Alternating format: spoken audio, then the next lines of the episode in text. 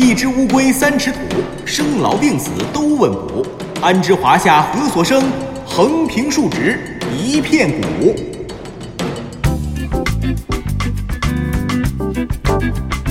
历史也是知识，观点也有笑点。您正在收听的是小型对谈脱口秀，藏也藏不住。各位好，我是李晓东，坐在我身旁的依旧是滴川。大家好，我是刘滴川。哎，你发现没有啊？最近咱北京这房价有点回落，包括国庆期间还有新闻报道说楼市比较平稳。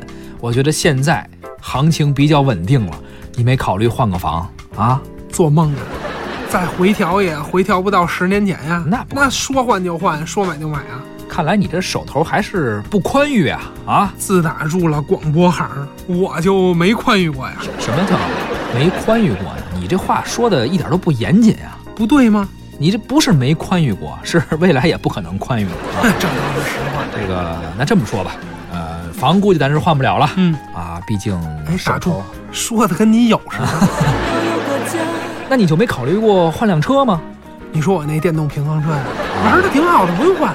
不是，我是说汽车，汽车没想换一个吗？你给我钱呀？总算说到点儿。今儿干嘛来了啊？我就是这意思，我今天就是给你送钱来了，你知道吗？什么什么？我没听错吧？你还能给我送钱？你自己喝西北风喝的直打嗝，你还给我送钱？这不是给你带两口风吗？我是没钱，但是呢，我可以给你介绍活儿啊。我跟你说，我给你介绍这活儿，收入十分可观。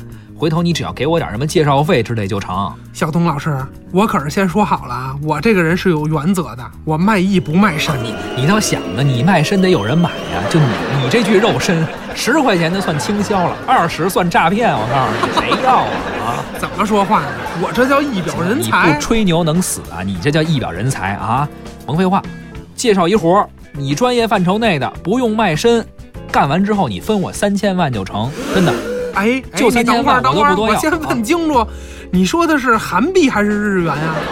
什么币什么元，三千万也不少了，兄弟啊！我因为没没出过国，不会换算，我就听说那钱不大值钱，三千万。3000小东万老师，哎，今天早晨是不是有人往食堂特价菜里下药了？好吗？三千万的回扣，哎，用不用？哎，那导播老师，咱们这儿能不能直接打幺二零啊？行行行行行，你才吃错药呢！我跟你说，我好着呢。我给你介绍这活儿，够你在北京二环内啊，真的，什刹海边上买一套两进的四合院，外加一辆劳斯莱斯，这活儿干下来，少说你能拿三个亿。我跟你要三千万，你觉得多吗？多吗？不多不多，不多吧？像你这么严重的食物中毒，花三千块的治疗费救回一条命来，不多，不是你能不能有点正形啊？大小是条性命。我没跟你开玩笑，真的，我这事儿是真的，而且这活儿你真能干。我能干，三个亿的活儿我能干。啊哎，到底是上越南广播电台当汉语主持人挣越南盾去啊，还是上印刷厂啊印冥币去啊？你这废话是越来越多了，不怪你发不了财。我就问你干不干吧？你要再这么多废话，我告诉你，我天桥找一算卦的直接干了。你这不跟你这儿费什么？但凡不是看这话筒值钱，我一口老血我早喷这话筒上了。这你就赔不起啊！是啊，合着我这专业是闹着玩儿的啊，找一算卦的都能干了，他们干反正可能比你稍微费点劲吧。那合着还是能干的。就这么说吧，占卜、甲骨文，这不是你研究领域吗？哦，那倒是，也是那帮天桥算卦的 领域吗？他们不研究这是。你最近不是写了本书吗？说就是讲甲骨文的。是书名叫《龟藏》，藏在龟壳里的甲骨文和占卜中国。我估计不知道什么时候，也许明年不知道在哪儿就能出版了。好嘛，没说一样，甭管能不能出版，但是这确实是你的研究范畴，所以这活儿你干最合适啊！你研究甲骨学，研究夏商周历史，那你肯定得认识甲骨文，对不对？嗯，认识倒是认认识，怎怎怎怎么了？这么含糊啊，你说呢？是盗墓吗？你又打算让我盗墓去？什么叫又啊？哎，这个我不是不没有，不不盗墓，咱能干的违法的事儿吗？我跟你说这事儿，国家出钱，不光合法，而且还是利国利民，千古流芳。什么意思？有这好事儿？那当然了，还利国利民，还千古流芳，完了国家还给三个亿人民币。名利双收。我告诉你啊，由于甲骨文的释读面临瓶颈问题，就是说翻译甲骨文对应成现在的汉字啊，那，是怎么着？这个现在比较困难，嗯，所以为了充分调动海内外的甲骨文研究者的积极性、创造性，河南安阳中国文字博物馆目前面向海内外公开征集甲骨文释读成果。对于那些现在还没有被破译出来的甲骨文啊，别人都不认识，但凡您能认出来，怎么着吧？并且人得经过专家委员会鉴定通过啊，算是您的成果了。被你急的，单字奖励十万元。对于存在争议的一些甲骨文，能够做出新的试读的，并且经过专家委员会鉴定通过研究成果，单怎字么着吧？奖励五万元。我可听说了啊，这甲骨文光是现在没有被破译的就有三千多个字，这还不算那些已经破译但是可能弄错了那些。一个字十万块钱，三千多个字，这不三亿多吗？我都搂着说的。你说你分给我三千万，百分之十，到现在这钱可都没被领走呢。我要这钱多吗？我把这消息都告诉你了。我呀，我还是给你三十块钱充个流量吧，好吧？你这是哪辈子的新闻啊？这七月份的消息，这还夏天的事儿呢。合着你都知道啊？不是，哎，我这中介费啊，看来是没戏了呀。哎呀，你放心，哎，就这钱你本来也拿不着，怎么挣不着啊？你以为这是中彩票呢？合着碰上一运气好的就领走了，那是甲骨文试读。是啊，你你不是认识甲骨文吗？你就给试读试读，你不是专业研究夏商周的吗？这你还不认识？是，我是认识一些，但是这并不代表我就能够成功的试读哪怕一个甲骨文啊。要不刚才你说的那个报道里不也说了吗？大家的研究都进入瓶颈了。合着你们一帮研究历史的都读不懂甲骨文，那那你这就研究什么呢？你这混事儿呢？你这跟研究英国文学史看不懂英文有什么区别？这跟研究播音主持不会说话有什么区别？你们还研究什么劲呀？你这不是笑话呀，丢人！我都替你丢人。你这书是出不了了，你没处出去，你丢不丢人呀？哎，你不能这么说。这样吧，你今天看到的这个报道啊，几个月之前的报道，确实在一定范围内引起了公众对甲骨文的关注。而且甲骨文啊，大家都知道这是我们汉文字的源头，不过它毕竟离我们的生活比较遥远，所以我们好奇，但却并并不知道。是，这比较神秘，比较遥远嘛。是，所以既然今天说到这儿了，趁这个机会，我们就聊聊甲骨文。呃，聊的过程，顺便我也回答一下，为什么甲骨文试图进入了瓶颈？为什么剩下的甲骨文我们看不懂了？哎，也说说这些丢人的事儿吧，说说你们这些研究者啊，研究半天最后都看不懂，我都替你丢人。你也太讨厌了。咱们啊先说个故事，甲骨文被发现的故事。历史也是知识，观点也有笑点。甲骨文是怎么被发现的？甲骨学是怎么诞生的？为什么文是文，字是字，文字是文字？中国汉字背后藏着怎样的秘密？这个横平竖直，说文解字，藏也藏不住。解密龟壳里的甲骨文，发掘甲骨文中的六书法。一八九九年秋，五十五岁的国子监祭酒王懿荣得了疟疾，用了很多药，均未见效。一位友人替他寻来了一个治疗疟疾的药方。王懿荣略通医道，却发现药方中有一味名叫龙骨的药，自己从没听过。原来龙骨是一味并不常见的中药，味甘性平，无毒。李时珍在《本草纲目》中记载，龙骨主治。心腹鬼注、经误老寐、咳逆、泄痢脓血、女子漏下、真假兼结、小儿热气惊痫。王懿荣差人去药铺购买龙骨，出于对未知材质的好奇心，他决定在服药之前亲眼看看这位从未听过的药材龙骨。可是家仆买回来的龙骨是被药铺捣碎的龙骨粉，王懿荣看后大失所望。并叮嘱家仆，下次再买时不要让药铺打粉，直接买回未经加工的天然龙骨，供自己辨认。这次带家人将未经加工的天然龙骨买回，王懿荣在辨认龙骨时，惊讶地发现，这些龙骨其实是一些大小不一的碎骨片，而其中的一些骨片上居然还有一些富有规律的刻画符号。王懿荣精通金石。他立刻意识到，龙骨上的刻画符号很可能是一种古代文字，但这种文字却非咒非篆，因此很可能是一种全新的古代文字。于是王懿荣立刻差人赶回药铺，将所有表面有清晰刻字的龙骨全部买下，并且向药铺许诺，如果再收到有字的龙骨，便以每片二两银子的高价收购。这便是王懿荣购进的第一批甲骨文。而随着国子监祭酒当世著名的金石学家王懿荣高价收购带有神奇刻画符号的中药材龙骨的消息在京城传开，被历史掩埋了三千多年的古老文字甲骨文才终于重见天日。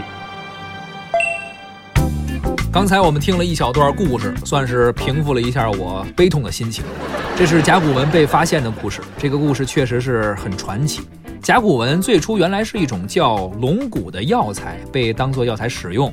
说真的啊，如果要不是王懿荣碰巧发现了甲骨文，还不知道有多少甲骨文会被当时当做普通药材就给打成粉，直接给吃了。是我们现在都知道，甲骨文主要出土于安阳的殷墟。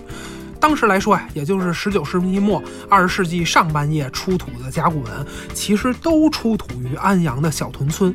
而在王懿荣发现甲骨文之前呢，安阳小屯村的中药材龙骨，其实它已经行销全国很长一段时间了。据我们后来的考证，安阳小屯村的龙骨是怎么卖起来的呢？实际上是一个剃头匠，叫李成啊，这不是甲骨学的教授，是个美容美发专业的技师啊。李成是安阳小屯村的本地人啊，家里特别的穷，浑身长了脓疮，但是又没钱治，他就自己在河边捡甲骨啊，然后他晒干了，把这个给碾成粉，敷于患处。后来啊，创面柱的脓水就被甲骨粉啊给吸收了。李成的病也就好了。清代我们都知道，男人会蓄发嘛，但是额头啊，额头的头发得剃光，是留头不留发，留发不留头嘛。是这个剃头匠给人剃头，难免就会刮破客人的前额嘛。那这个李成就觉着，既然这个甲骨粉能把毒，把这毒拔出来嘛，嗯啊，估计也能是吸收吸收血，能止血吧。于是啊，他就自己先在自己额头上试了试。果然管用啊！结果呢，李成没事儿就开始捡甲骨，把这个甲骨卖到药店，然后当场在药店试验，就拿自己额头做试验了。于是啊，安阳本地的药店开始以六文钱一斤的价格收购李成的刀疮药，也就是这个甲骨。甲骨文出土地的龙骨产业链就此诞生，这才有了后来王懿荣发现甲骨文。哎，这李成为了卖药也是很不容易啊，他这个额头可能已经不成样子了。每次去卖的时候都要用自己的额头试一下刀伤嘛，所以李成等于是拿国家的一级甲等文物当云南白药去卖了啊！我看他要是活到今天，别拿脑门当实验，直接割腕自杀就可以了。这得破坏了多少文物，而且是一些足以轻而易举改变历史的文物，哎，确实是非常令人惋惜。当然了，不幸中的万幸是王懿荣碰巧发现了这种甲骨文。如果要不是被他看见了，可能毁的会更多。哎，从甲骨文被发现那天起啊，很多人都觉着王一荣发现甲骨文是一个巧合。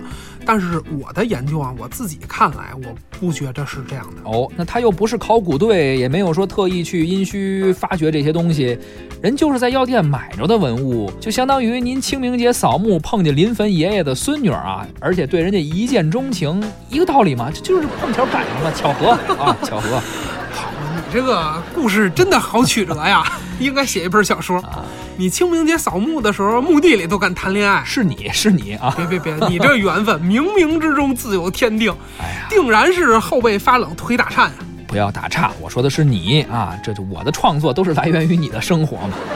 王懿荣在药店里买出文物，在我看来就是个巧合，这个碰巧的一件事，他没有刻意的去。刨坟掘墓嘛，对吧？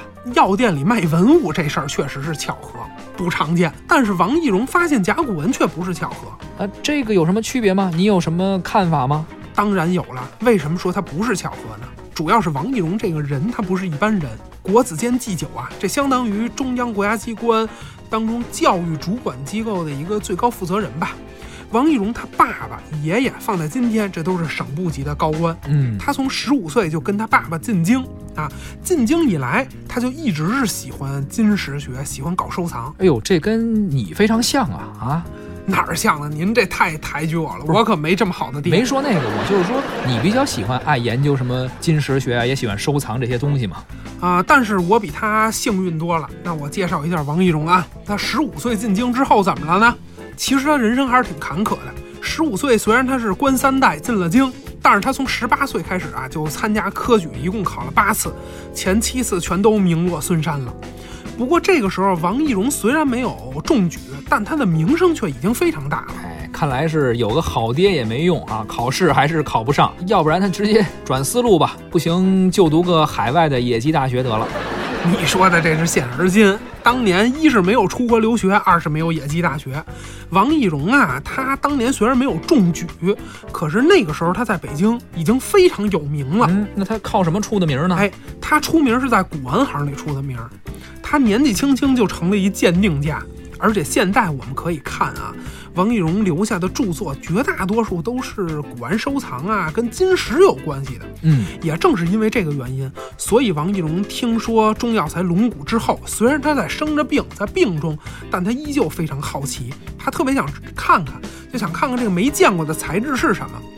这个呀，可能呃外人不会觉得怎么样，反正我啊我自己很喜欢收藏，我就是这这样。但凡我听说一个材质，哎，我我我没见过这个材质，我都特想看看这材质长什么样。这是我们一个习惯啊，就都是这么一种习惯。所以恰恰是这种收藏人的这么一种习惯使然，所以才有了王懿荣主动去找甲骨去看。这样才有了发现甲骨文。所以说偶然背后啊，都是有其必然的。其实说到甲骨文啊，一般的研究甲骨学的人，特别是呃写甲骨学书的人啊，嗯、说完王懿荣发现甲骨文，也就该去说其他的事情了。但事实上，对于这个人王懿荣这个人，真的是值得大书特书。嗯，怎么讲？就是说，在甲骨文发现之后，他的人生也真的是非常的悲壮。我就说一点啊，王懿荣这个人，他最终是自杀殉军的。自杀殉军，这里边有故事。是，发现甲骨文还不到一年，庚子国变就是八国联军侵华。今天我们很难想象啊，八国联军侵华的时候，王懿荣他一个国子监祭酒，临危受命出任了京师团练大臣。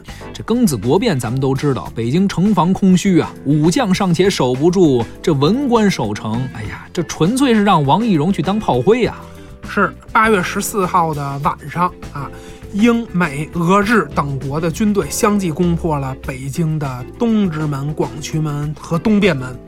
那守城门的兵马呀，啊，就开始退到城里，与敌人在北京城内的东城一带展开巷战。第二天清晨，由于北京沦陷在即，慈禧太后率领光绪以及文武大臣啊，这些王公贵戚就开始向西逃，啊，一路逃到了西安。这个后来我们都知道。那当时呢，王懿荣获悉慈禧和光绪两宫已经平安撤离北京之后，他就写下了绝命书：“主忧臣辱，主辱臣死，予只知其所指，此为禁之。”然后啊，就遣散了家里的仆人，带着自己的夫人和长媳三人自杀殉军了。而且我后来整理史料的时候，我才知道，王懿荣的自杀过程真的是相当悲壮。他是先吞金，就吞铜钱儿啊，嗯，然后呢又服毒，结果啊都没能速死，最后才带着他的续弦夫人谢氏以及长媳张氏三个人投井自尽。哎呀，这个过程真是太悲壮。抛开王懿荣个人命运不说，我们说说他收藏的甲骨文啊。甲骨文之所以能够迅速引发外界关注，主要是因为王懿荣个人在收藏圈内，他内部影响力非常大。他发现甲骨文之后，在短短一年的时间当中啊，他几乎是变卖了家产，倾家荡产的去收藏甲骨文，那他究竟买了多少呢？大约是一千片左右。一千片左右。我天哪，这放现在真得值好几十个亿，得有好几百个亿，可能都得有了吧？啊，嗯现在甲骨文可是按字算钱，一个字儿就能卖几十万。这个都是有拍卖记录可以查的。是当然了，这得是一九四九年以前出土并且流入到文物市场的啊。是，这些甲骨上有多少字啊？不好说。但别说现在了，当时它也是一笔巨款呀。起码对于一个清廉的国家公务员、一个高官，而且是官三代而言，都绝对是巨款了。是，王玉荣去世以后啊，因为他生前收藏甲骨文欠了很多钱，所以他一去世呢，他们家立马就破产了。他的儿子不得不立刻变卖这些甲骨文，以还清他的外债。那王懿荣的这批甲骨文去了哪儿了呢？非常有意思，除了少部分留在这个王家子孙手里啊，还有一部分，呃，是用于捐献，其中绝大部分都被一个非常有钱的大买办、大商人、出版商，还是著名的媒体人买了。谁呀？哎，我先卖个关子。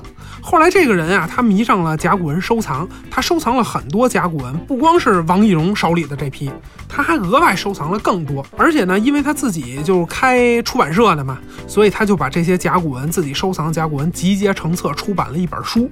这本书叫什么呢？名叫《铁云藏龟》。再后来啊，著名的大学者孙义让就是根据这本书上发表的甲骨文开始做研究。那么，现代甲骨学这门人文社会科学当中最出名的啊，也是最神秘的显学，才就此兴起。行了，你这关子卖的可够大的了。究竟是谁呀？这个人？这个人其实我们都不陌生，他的很多身份我们可能陌生，但是我说一点，我们就都知道了。他写过一本书，我们可能还都读过。《老残游记》哦，原来是刘鄂呀！刘鄂居然还收藏甲骨文。我们都知道《老残游记》，但是没听说过他另外一个标签和身份。是啊，刘鄂不光是自己收藏甲骨文，他对甲骨学本身这个学科还产生了继往开来的影响。嗯，他个人的人生啊，也是更加的戏剧啊。就在他的人生当中，他后来就是买了王懿荣那批甲骨文之后啊，他回到老家。在老家淮安发现了一个教书先生，嗯，觉得这人很有才华。这是一个负债累累的穷秀才，他先是给这个穷秀才开出了四倍的高薪，把他挖到了自己家，给孩子们当私塾先生。后来还让自己的儿子娶了这个穷秀才的女儿。自此，这个穷秀才傍上了刘鄂，从此算是飞黄腾达，走上了人生巅峰啊！那肯定的呀，攀上这么个亲家，绝对是飞黄腾达了。后来，刘鄂啊，因为政治斗争啊，得罪了袁世凯，被流放到了乌鲁木齐，最终也是死在了这儿。而他这位飞黄腾达的亲家，因为做了清廷的大官啊，辛亥革命自己怕出事儿，其实也没他什么事儿，就带着另外一位，他又重新发现了一个籍籍无名的另一个穷秀才，两个人一起流亡去了日本。在日本期间，这两个人苦心研究刘鄂那批甲骨文，从此开创了甲骨学。这两个穷秀才的名字其实更加震古烁今，以至于早期他们开创甲骨文啊，就是以这两个人的姓来命名的，叫做罗王之学。哦，那年长的这位。就是罗振玉，年少的便是王国维。哎呦，这个你不说，可能很多人都不知道。我光知道罗振玉和王国维是亲家，而且王国维出道还一直受到了罗振玉的提携，这名字都是非常响亮的。但是我还真不知道，原来罗振玉是如法炮制，跟自己亲家刘鄂学的，而且这甲骨文研究是这么一个关系，因为这种机缘才开始的。是。今天咱们聊甲骨文，这个甲骨文的发现和研究当中啊，以及甲骨文的发现者、研究者自身的趣事和传奇，我们就不多说了。老说甲骨文，甲骨文的，我有个问题，正好请教你一下。免礼平身。谁跪下了啊？你不用那么客气啊！你不是又要求教吗？没求教。免礼平身。我这是不耻下问啊！我就是问问你，这甲骨文和今天的汉字有什么关系？说真的啊，我不懂甲骨文，但是呢，就我见过的甲骨文，我感觉除了极个别字跟现在的字看着比较相似，能够琢磨出它一些变化的过程。其他的绝大多数的跟现代的汉字完全不像啊！而且别说现在的简化字了，就是繁体字跟那些甲骨文看着也不太像。你说的这个问题啊，可能很多人都有所困惑。嗯，确确实实，这汉字当中啊，已经有很多字跟甲骨文区别非常大了。我们很难看到它的这种直接性的成绩的关系，看着不像。对对。但是啊，我们说甲骨文是东亚最早的成熟文字系统，而我们今天的汉字呢，是甲骨文一脉相承发展下来的。凭什么说这个发展就是这么发展的？凭什么说甲骨文就是汉文字的源头呢？其实这主要说的不是字的结构，不是字形上的这种一脉相承，因为这个不是你能够一眼就看得到的。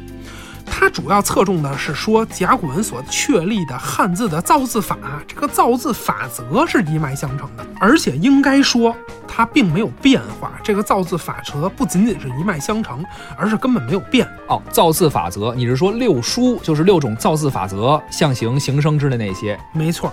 举个例子啊，我们今天说汉文字，文字是一个词，那当然了，文字本身就是词嘛，文和字两个字组成一个词嘛。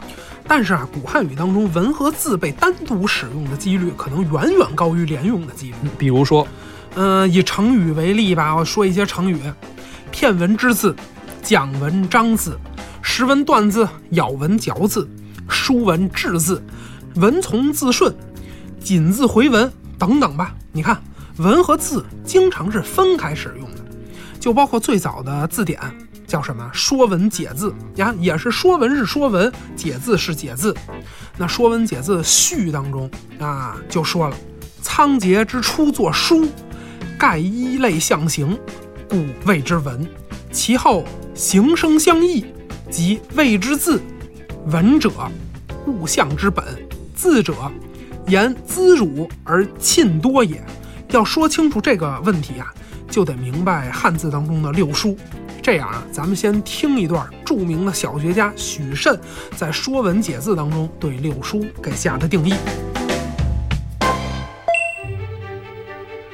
六书是东汉许慎在《说文解字》中对古文字构成规则的概括和归纳，即象形、指示、会意、形声、转注、假借。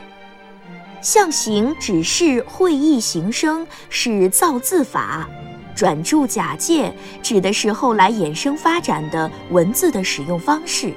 许慎《说文解字序》。周礼八岁入小学，保释教国子，先以六书。一曰指示，指示者，视而可识，察而现意，上下是也。二曰象形，象形者，化成其物，随体节曲，日月是也。三曰形声，形声者，以事为名，取辟相成。将何是也？四曰会意，会意者，比类合意，以见指挥，五信是也。五曰转注，转注者，见类依手，同意相授，考老是也。六曰假借，假借者，本无其字，一生托事。令长是也。六书就是象形、指示、会意、形声、转注、假借，也就是所有的汉字分属于这六种字啊。象形，哎，不用说了，化成其物，随体结出，这是汉字的基础。象形字从图画演变过来的，比如说日、月，哎，这都是象形字。指示是什么意思呢？视而可识，察而见意。比如上下这两个字就是按照指示这种方式进行造字的。第三种呢是形声，以事为名，取辟相成，就是一个偏旁说明这个字所表达的事物的类型，另外一个代表着它的读音的参考。比如江啊，比如河这两个字都是按照这种造字法去造的。是，其实形声字现在最普遍了，形声和象形这是最普遍的哎。比如刘迪川的滴。第四种呢是会意字，比类合宜，以见指挥，就是两个以上的汉字连在一起，取它们组合在一起的意思。比嗯如说眼泪的泪，左边是一三点水，右边是一个眼目的目，眼旁边有水，这不就是眼泪的泪吗？对，包括你看像李晓东的李嘛，哦，这也是会意字吗？对呀、啊，它本来就是李，就是一个果实，李子嘛，嗯对不对？那就是树下的，呃，是相当于树的果实，就是树的儿子嘛。哎，其实就是这样。原本这个字它是一个左右结构的，后来它变成了上下结构了。实际你是你是能看到这个字的过渡。第五种造字法转注，见类一手，同意相授。实际上，转注字就是同义字。比如说，老师的老和考试的考这两个字呢，原本是一个意思，都是老。哎，比如说，我们都知道，如果父亲去世了，我们称已经去世的父亲会称先考，嗯，包括说这个先帝称皇考，嗯对吧？其实这个考实际上就是老的这个意思嘛。哎，最后一个方法是假借，假借者本无其字，医生托事。这其实就是我们在呃上学的时候读文言文有一些通假字。是，这六书的造字理论啊，最早是出自许慎《说文解字》，但是我们发现，甲骨文当中完全具备了这六种造字的理论，这些理论已经普遍应用到了甲骨文的文字创造当中去了。而六书呢，这才是我们汉文字区别于世界其他文字的根本原因。这就相当于什么呀？真正值钱的不是被发明的那个东西本身，而是发明这个东西所需要的这个思想。嗯，啊，那回到我刚才说的那个问题，文字这两个字是怎么回事呢？简单的说啊，文就是象形字啊，文是由图画、由图像直接演变出来的，这叫文。而字呢，是除了象形字以外啊，用另外的那五书创造出来的其他的字。所以啊，这些字它是文的高级形式。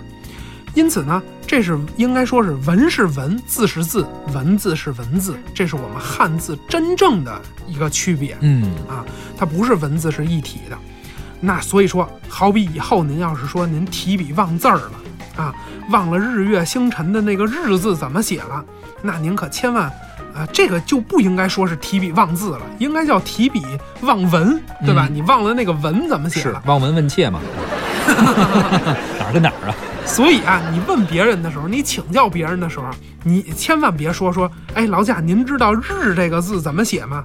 丢人！那应该怎么说呀？您得跟我学。啊，劳驾，小东老师，您知道日文怎么写吗？好嘛，中文我天天用电脑，中文都快忘了，我还会写日本字儿。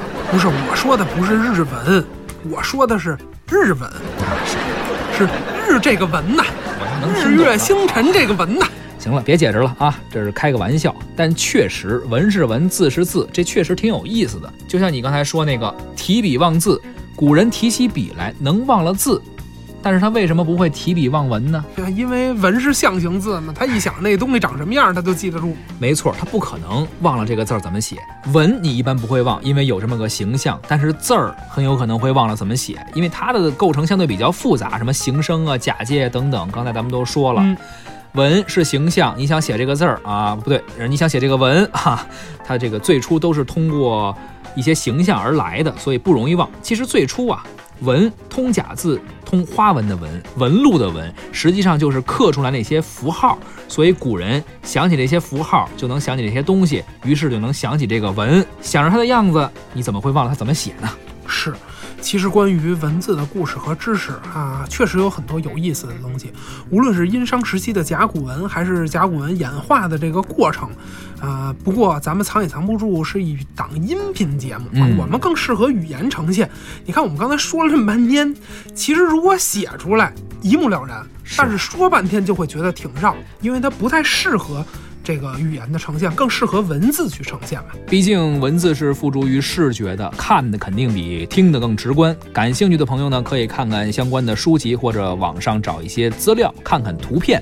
咱们今天就先聊到这儿。您可以关注微信公众号“藏也藏不住”，或者下载中央人民广播电台的官方音频客户端“中国广播 APP”，收听我们更多精彩的节目。小东和滴川代表我们的节目演播，陆凯、张倩、贾楠，感谢您的收听，咱们下期再会。再会。你说说你啊，研究这么半天，甲骨文你都破译不了，哎呦，我真的替你丢人。你说你还研究个什么劲呢？啊，这个事情比较复杂，一两句啊，跟你真是说不清楚。你也别说了，不是啊研究这个就全能认识，哎呀，最主要的是可惜了，我那百分之十的介绍费呀、别做梦三千万呢。我告诉你，奉劝你啊，君子爱财，取之有道。啊，不过呢，也不枉你有这份心，那可不吗有？点好事儿还知道想着老我。想着你啊，哎，这样干脆我给你介绍一活儿呢了。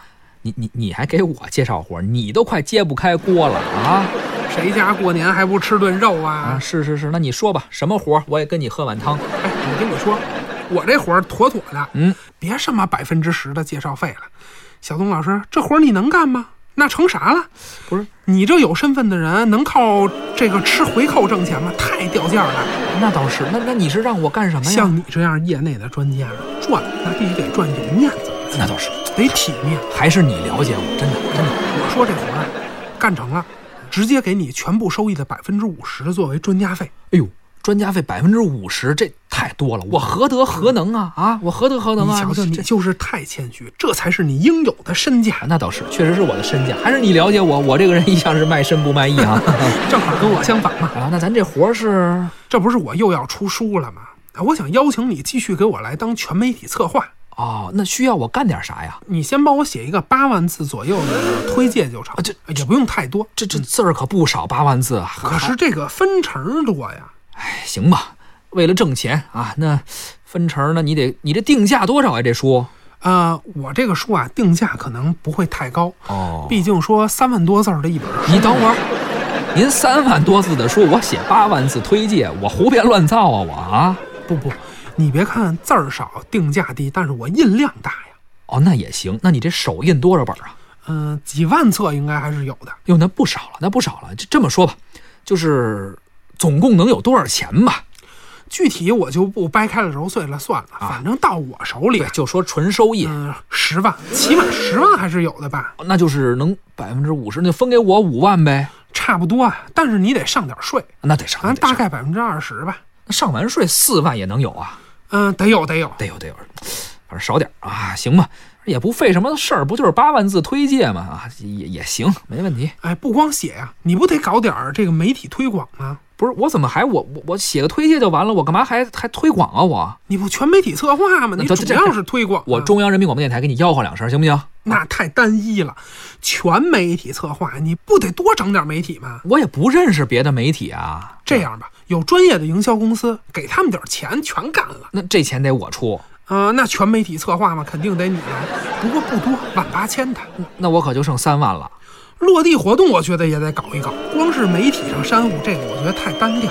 落地活动，那依你说，呃，场地应该有一些赞助，那当然，那我就没什么可花钱的地方了。印点海报、易拉宝之类的。这啊、大概也就万八千吧。这这又一万了。主持人，主持人是不是也得给点出场费？不不不，这可以，这这可以省了。主持人那块儿我能干呀不，能不能，小东老师您是专家省点是点儿。您得做嘉宾席，哪能让您台上台下瞎忙活呀？贾楠、陆凯、张倩这几位老师都是专业主持人，这业务都相当好说的这三位老师都是中央媒体的主持人，太贵，我们请不起。哦，那是得省钱是吧？这不是给你省钱吗？嗯，对，咱就请一些便宜的，万八千的那种就够了。这也不便宜，我这又一万没了，呃，争取请这八千的。那那我也就剩一万二了。这大型活动啊，怎么不得请俩主持人呀？不死呢？你还你还还剩四千吧？啊？差不多了，也就剩四千了。怎么还剩四千？我说你说什么啊，不是，我是说呀，这现场不得订点盒饭、买点水什么的？啊？这全都归我管。那那您是不是还得准备点什么签到册呀、油性笔呀、桌签儿，这都得花钱呀？还是小东老师想的？那我这钱还能剩下吗？我算算啊，哎，还剩六百多。哎，怎么还剩六百？不是您还能给我剩一点就不错。哎，这样吧，要不索性我给你六百块钱的代金券吧，你上网上可以随便回购一些我的书啊，只能回购我的，其他的代金券都不允许啊，但是不能抵扣运费。我终于失去了你，